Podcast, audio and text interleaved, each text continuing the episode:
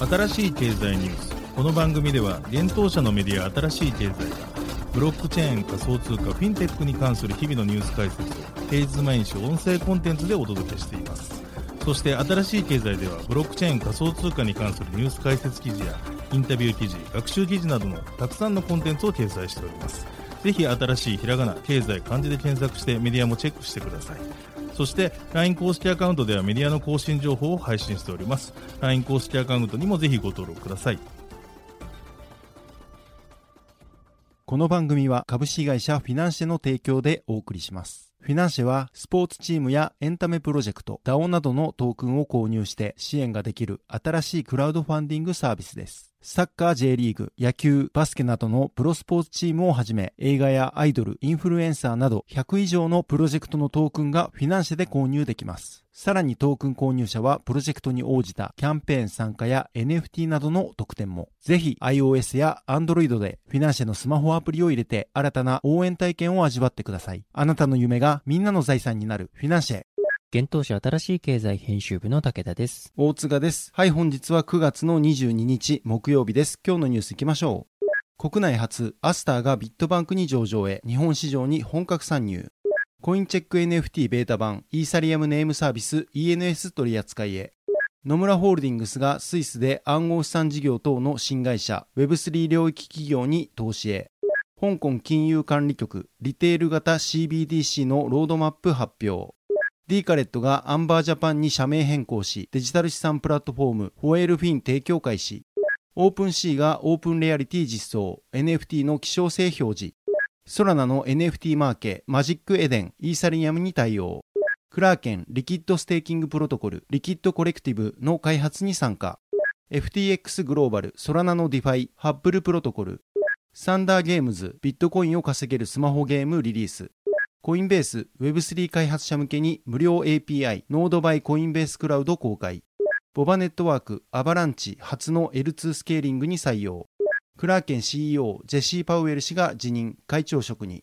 一つ目のニュースはアスタービットバンクに上場へというニュースです。日本初のパブリックブロックチェーン、アスターネットワークのネイティブトークン、アスターが暗号資産取引所ビットバンクに上場することが9月22日に発表されました。9月26日よりビットバンクの現物取引所サービスにて取引開始予定です。発表によると、取引ペアはアスターと日本円のペアで、最小注文数量、取引単位は 0.0001 アスター、指値の最大注文数量は2000万アスターとなっています。アスターはこれまでバイナンスやクラーケングローバルなど大手海外取引所に上場していましたが、今回初めて日本の暗号資産取引所へ上場することになりました。なお、アスター上場によりビットバンクは合計20銘柄の暗号資産を取り扱う予定です。こちらは上場予定のフレア、 FLR 含めてお伝えをしております。ビットバンクによると、今回上場するアスターはアスターネットワーク上で発行されるネイティブトークンとのことです。今までアスターネットワーク上で稼働する DApps の利用や NFT を購入するなど、アスターのエコシステム参加には日本のユーザーは DeFi や海外取引所を介してアスターを入手する必要がありました。今回の上場でアスターが日本円で入手できるようになったことで、国内利用者の拡大が期待できます。また、アスターが国内規制下のトークンとなったことで、アスターエコシステムに参加を希望する企業や開発者などの参入障壁は低くなると考えられます。また、アスターネットワークは今年6月に国内企業を集めたコンソーシアム組織、アスタージャパンラボを設立し、参加企業を募っています。アスターは今回の上場を皮切りに、このコンソーシアムを11月末より本格的に稼働し、日本のエコシステム拡大をしていくと発表しています。なお、アスターは9月12日、バイナンスが米国で展開するバイナンス US へも上場し、米国市場にも本格参入していました。アスターネットワークのファウンダー、渡辺聡太氏は今回のアスター上場について次のように自身のノートでコメントしています。日本上場は全くもって我々のゴールではなく、むしろここがスタートラインです。アスターはプロトコルとしてニュートラルですが、日本にルーツがあり、規制がとても厳しい日本にアスターが上場することは僕にとって特別な意味があり、日本初のプロダクトとして時代を代表するプロダクトを世界で作る第一歩だと捉えていますとコメントしています。アスターについて解説を記事にも載せておりますので、ぜひ合わせてご覧ください。続いてのニュースいきます。コインチェック NFT ベータ版、イーサリアムネームサービス ENS 取り扱いへというニュースです。国内暗号資産取引所コインチェックが提供する NFT マーケットプレイスコインチェック NFT ベータ版が Ethereum Name Service ENS の取り扱いを9月22日に発表しました。9月27日より取り扱い開始予定とのことです。ENS は複雑な文字列から構成される暗号資産のウォレットアドレスを認識しやすい任意の文字列と紐付けることができるイーサリアムブロックチェーン基盤のアドレスネーミングサービスです。インターネットにおける DNS のようなサービスとなります。ENS では NFT の仕組みを使い ERC721 トークンで固有のアドレスを紐付けています。それぞれの NFT にウォレットのアドレスが添付されており、所有者を管理する仕組みです。ENSのユーザーは作成した文字列をメタバースや複数の DApps などにおける共通のユーザーネームとして利用することで、様々なサービスをよりシームレスに利用することが可能になるとコインチェックは説明しております。続いてはニュースいきます。野村ホールディングスがスイスで暗号資産事業等の新会社 Web3 領域企業へ投資へというニュースです。野村ホールディングスがデジタル資産事業の新会社をスイスで設立したことを9月21日に発表しました。新会社の名称はレーザーデジタルホールディングスです。なお発表ではデジタル資産に特化した事業を行うとされており、暗号資産やデジタル証券関連の事業展開が見込まれます。レーザーデジタルは野村の機関投資家向けビジネスのノウハウとグローバルな顧客基盤をベースにデジタル資産の領域で顧客に新たな価値を提供していくとしています。ちなみにスイスを選んだ理由はデジタル資産やブロックチェーンプロジェクトに関する規制が確立されており、魅力的な人材が集まっているからと説明されています。なお同社の会長はスティーブン・アシュリー氏、 CEO はジェズ・モヒディーン氏とのことです。野村ホールディングスの代表取締役社長兼グループ CEO 奥田健太郎氏は、野村はデジタルイノベーションの最前線に立ち続けることを重要な課題としています。このため事業の多角化を進めるとともにデジタルアセットに特化した子会社を設立することを本年初めに発表しました。スティーブンとジェスのリーダーシップのもと、この新しいビジネスが持続的に成長することを期待していますとリリースで伝えています。そして今後数ヶ月の間に同社は新しいサービスとプロダクトラインを発表し、段階的な事業の立ち上げを進めていく予定だとしています。同社はセカンダリー取引、ベンチャーキャピタル、投資家向け商品の3つの領域にフォーカスしていくとのことです。また最初に発表されるプロダクトはレーザーベンチャーキャピタルで、分散型金融、集権型金融、 Web3、 ブロックチェーンインフラに焦点を当てデジタルエコシステムの企業に投資していくとしています。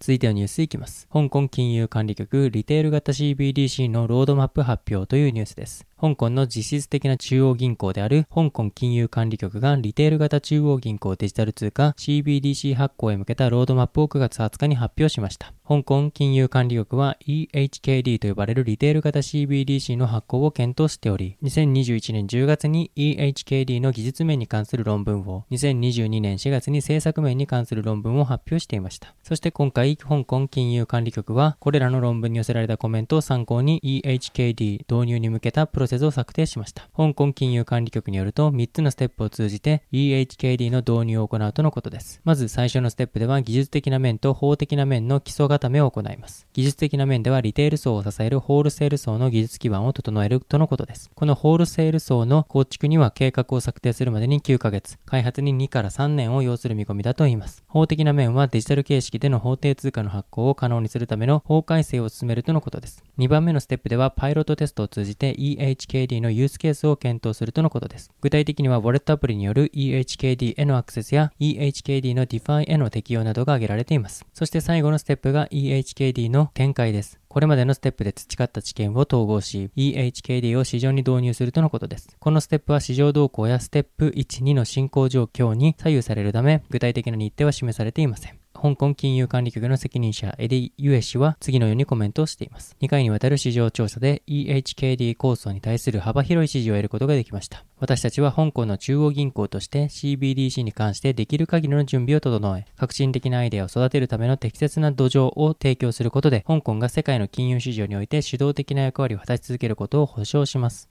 続いてのニュースは D カレットがアンバージャパンに社名変更というニュースです。国内暗号資産交換業者の株式会社 D カレットがアンバージャパン株式会社への社名変更を9月22日に発表しました。また同社は社名変更と同時にデジタル資産プラットフォームホエールフィン日本版の国内提供開始を合わせて発表しました。なおホエールフィンはアンバーグループが海外で提供していた個人向けデジタル資産のオールインワンプラットフォームです。 D カレットホールディングスは今年2月、同社の暗号資産交換事業子会社である D カレットの全株式をホエールフィンホールディングスジャパンに譲渡していました。なおホエールフィンジャパンはグローバルに拠点を展開する暗号資産金融サービス事業者であるアンバーグループの日本法人です。 D カレットが進めていたデジタル通貨 DCJPY 事業については子会社である D カレット DCP が継承し、現在も事業を進めています。また D カレット提供の暗号資産取引サービスは継続されていましたが、8月20日に取引所サービスが終了し、販売所サービスについては8月20日から9月21日まで取り扱いを一時停止するとしていました。今回国内で提供開始となったホエルフィンにより、今までの D カレットのサービスは廃止され、ホエルフィンに移行されたことになります。ホエルフィンでは日本円の入出金、暗号資産の送受と売買が行える販売所サービスを再開するとのことです。また貸し暗号資産サービスも今後展開するようのようです。他にも新規暗号資産のリスティングや NFT などの取り扱いも検討していくとのことです。取引所サービスについては提供されないようです。また現在のホエルフィン日本版では Web 版のみの提供となっており、スマートフォンアプリの提供時期については確定次第改めて通知されるということです。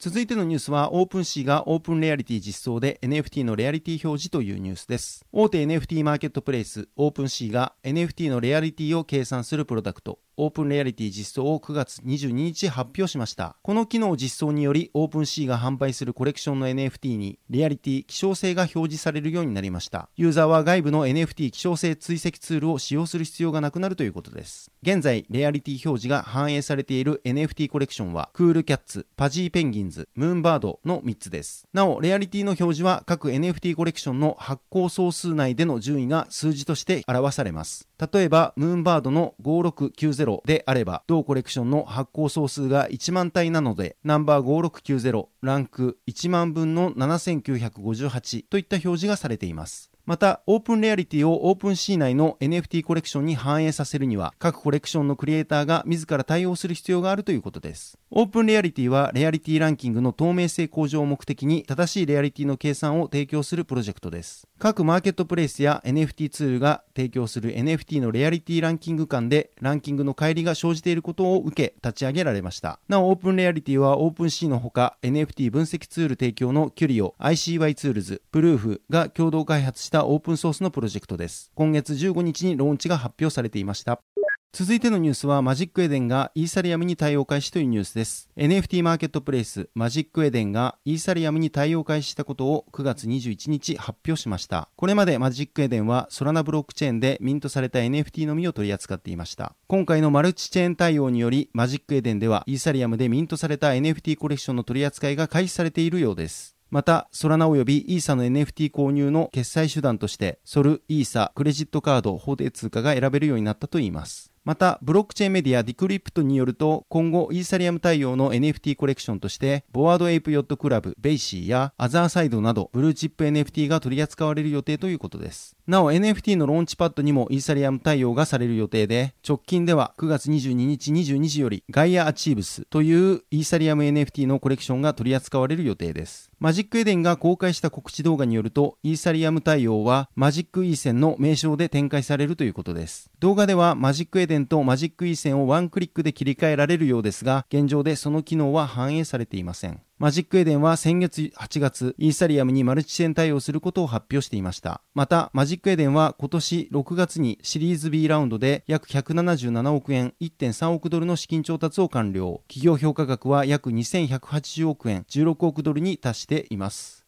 続いてニュースいきます。クラーケンリキッドステーキングプロトコルリキッドコレクティブの開発に参加というニュースです。堅牢性と透明性を備えたリキッドステーキングプロトコルリキッドコレクティブの開発を目的としたコンソーシアムに暗号資産取引所クラーケンが参加したことを、同プロトコルの開発をサポートする RVR が9月20日に発表しました。リキッドコレクティブは機関投資家のニーズに対応するレベルの高いセキュリティとコンプライアンス要件を満たすマルチチェーン対応のリキッドステーキングプロトコルであり、このプロトコルの開発にはリキッドファウンデーション、RVR、コインベースクラウド、フィグメント、キルム、ローマブロックチェーンラボ、そして今回発表されたクラーケンが参加しています。クラーケンが同プロトコルの開発に参加した目的としては、エンタープライズグレードの業界標準の必要性が高まっていることを、世界最大かつ最も安全な暗号資産プラットフォームとして安全性やユーザビリティに貢献できることを、クラーケンがステーキング業界をリードする存在であることが挙げられています。クラーケンは上記企業とともに業界標準を確立し、取引所やカストディアンが堅牢な KYC、AML、監視、報告を備えたリキッドステーキングを機関投資家の顧客に提供できるようにすることを目指すとのことです。RVR の CEO であるマット・リー・シンガー氏は次のようにコメントをしています。リキッドコレクティブの登場により、トークン保有者はエンタープライズグレードのリキッドステーキングにシームレスにアクセスできるようになります。この取り組みはエコシステム全体の真のコラボレーションによってのみ達成されます。私たちはリキッドコレクティブを立ち上げるために Web3 の最高のチームと協力できることを誇りに思っております。なお、リキッドコレクティブは LS イーサというトークンを発行する予定となっております。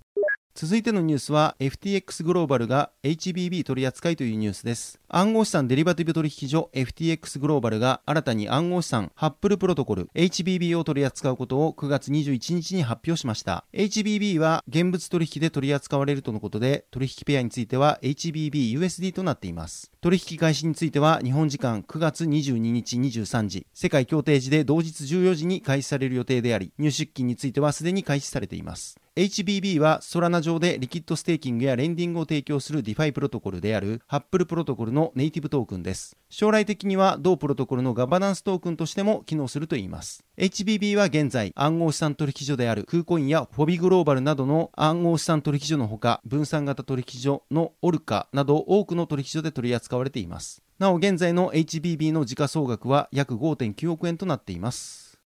続いてのニュースはサンダーゲームズビットコインを稼げるスマホゲームリリースというニュースです。スマホゲームを通じてビットコインユーザーの増加を目指すサンダーゲームズがソリティアをベースとしたビットコインゲームクラブビットコインを9月19日にリリースしました。サンダーゲームズはライトニングネットワークの開発企業であるライトニングラボでの職務経験を持つジジリー・ディカーソン氏が2019年に立ち上げた企業です。同社はゲームを通じてビットコインのメインストリームへの普及を加速させることをミッションとし、これまでに4本のモバイルゲームをリリースしています。今回発表されたクラブビットコインは特に新興市場の女性をターゲットにしているということです。全世界のモバイルゲームユーザーのうち 63% が女性であり、サンダーゲームズのユーザーのうち 60% が新興市場に存在することから、このようなターゲット設定に至ったといいます。クラブビットコインはソリティアをプレイすることでチケットを獲得し、チケットを使用してビットコインが当たる抽選に参加することができる仕組みとなっています。当選した場合はライトニングネットワーク経由でビットコインが分配されるということです。ライトニングネットワークを利用することで低い手数料と高いトランザクション速度を実現することが可能になっています。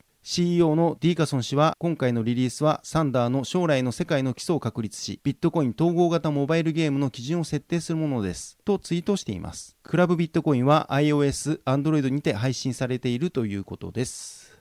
続いてのニュースはコインベースクラウドが Web3 開発者向けに無料 API 公開というニュースです。アメリカコインベースのブロックチェーンインフラストラクチャー部門コインベースクラウドが Web3 開発者向けに無料でアクセスできるノードサービスノードバイコインベースクラウドを公開したことを9月21日に発表しました。現在 Web3 に関わる開発を行うためには新しいプログラミング言語やブロックチェーン技術など多くの知識を身につける必要があり、それをサポートするプロトコルも多く存在します。しかしそういった多くのプロトコルは高い利用料を支払う必要もあるため、利用が難しい場合もあるといいます。今回公開されたノードバイコインベースクラウドを利用することで API を介してイーサリアムのノードに数分でアクセスできるとのことです。また利用料を支払わなくとも1日に12万回 API を使用することができ、応答も高速であると説明がされています。またこの API は従来の API と同様の方法で利用することができ、複数のブロックチェーンの残高、送金およびスマートコントラクトイベントに関する包括的なデータが取得できるということです。コインベースは2020年から25以上のブロックチェーンにアクセスできるノードサービスクエリ&トランザクトを提供していました。今回公開されたノードバイコインベースクラウドはクエリ&トランザクトの新バージョンとなるようです。現在ノードバイコインベースクラウドはすでに利用可能になっており、コインベースクラウドのウェブページから利用開始できます。なおコインベースクラウドは他にも暗号資産の購入送金システム構築をサポートする Pay SDK など Web3 開発者に向けた DApps の構築をサポートするサービスを提供しています。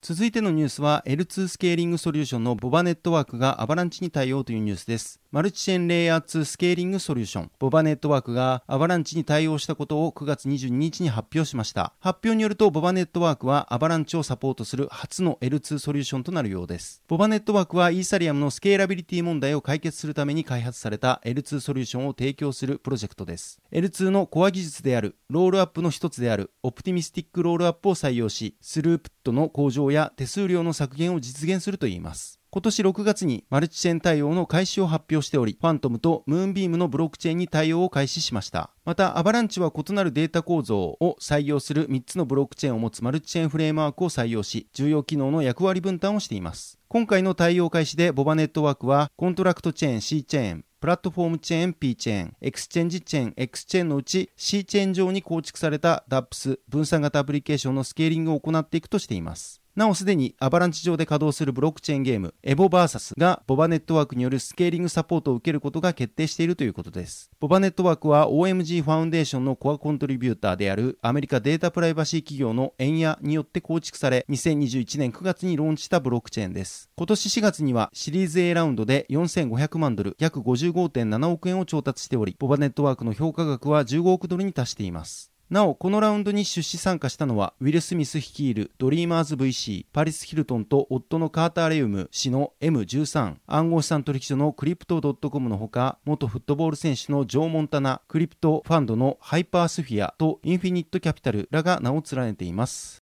続いてのニュースは、クラーケン CEO のジェシー・パウエル氏が辞任というニュースです。アメリカ・サンフランシスコ拠点の大手暗号資産取引所クラーケンが、同社共同創業者兼 CEO のジェシー・パウエル氏の辞任を9月21日に発表しました。なお、パウエル氏は CEO を辞任した後も筆頭株主として会長職にとどまる予定ということです。クラーケンは2011年にパウエル氏によって創業された暗号資産取引所であり、2015年に発生したマウントゴックスのハッキング事件で支援を行ったことでも有名です。また、コインマーケットキャップによると、クラーケングローバル版は世界4位の取引所であり、9月22日時点の週次訪問数は約106万人となっています。今回の発表によると、パウエル氏の後継者はクラーケンで6年間勤続している COO のデイブ・リプリー氏が選任されたということです。クラーケンが後任の COO を見つけ次第、リプリー氏は CEO として業務を本格的に開始する予定です。パウエル氏は同社ブログにて、デイブの確かなリーダーシップと経験は彼が理想的な後継者であり、クラーケンを次の成長に導くこの最適な人物であるという大きな自信を与えてくれます。会社の製品、ユーザーエクスペリエンスおよびより広範な業界の用語により多くの時間を費やすことを楽しみにしていますと語っています。なお、後継者の選出は1年間にわたって行われ、12名以上の候補者に面接を行ったということです。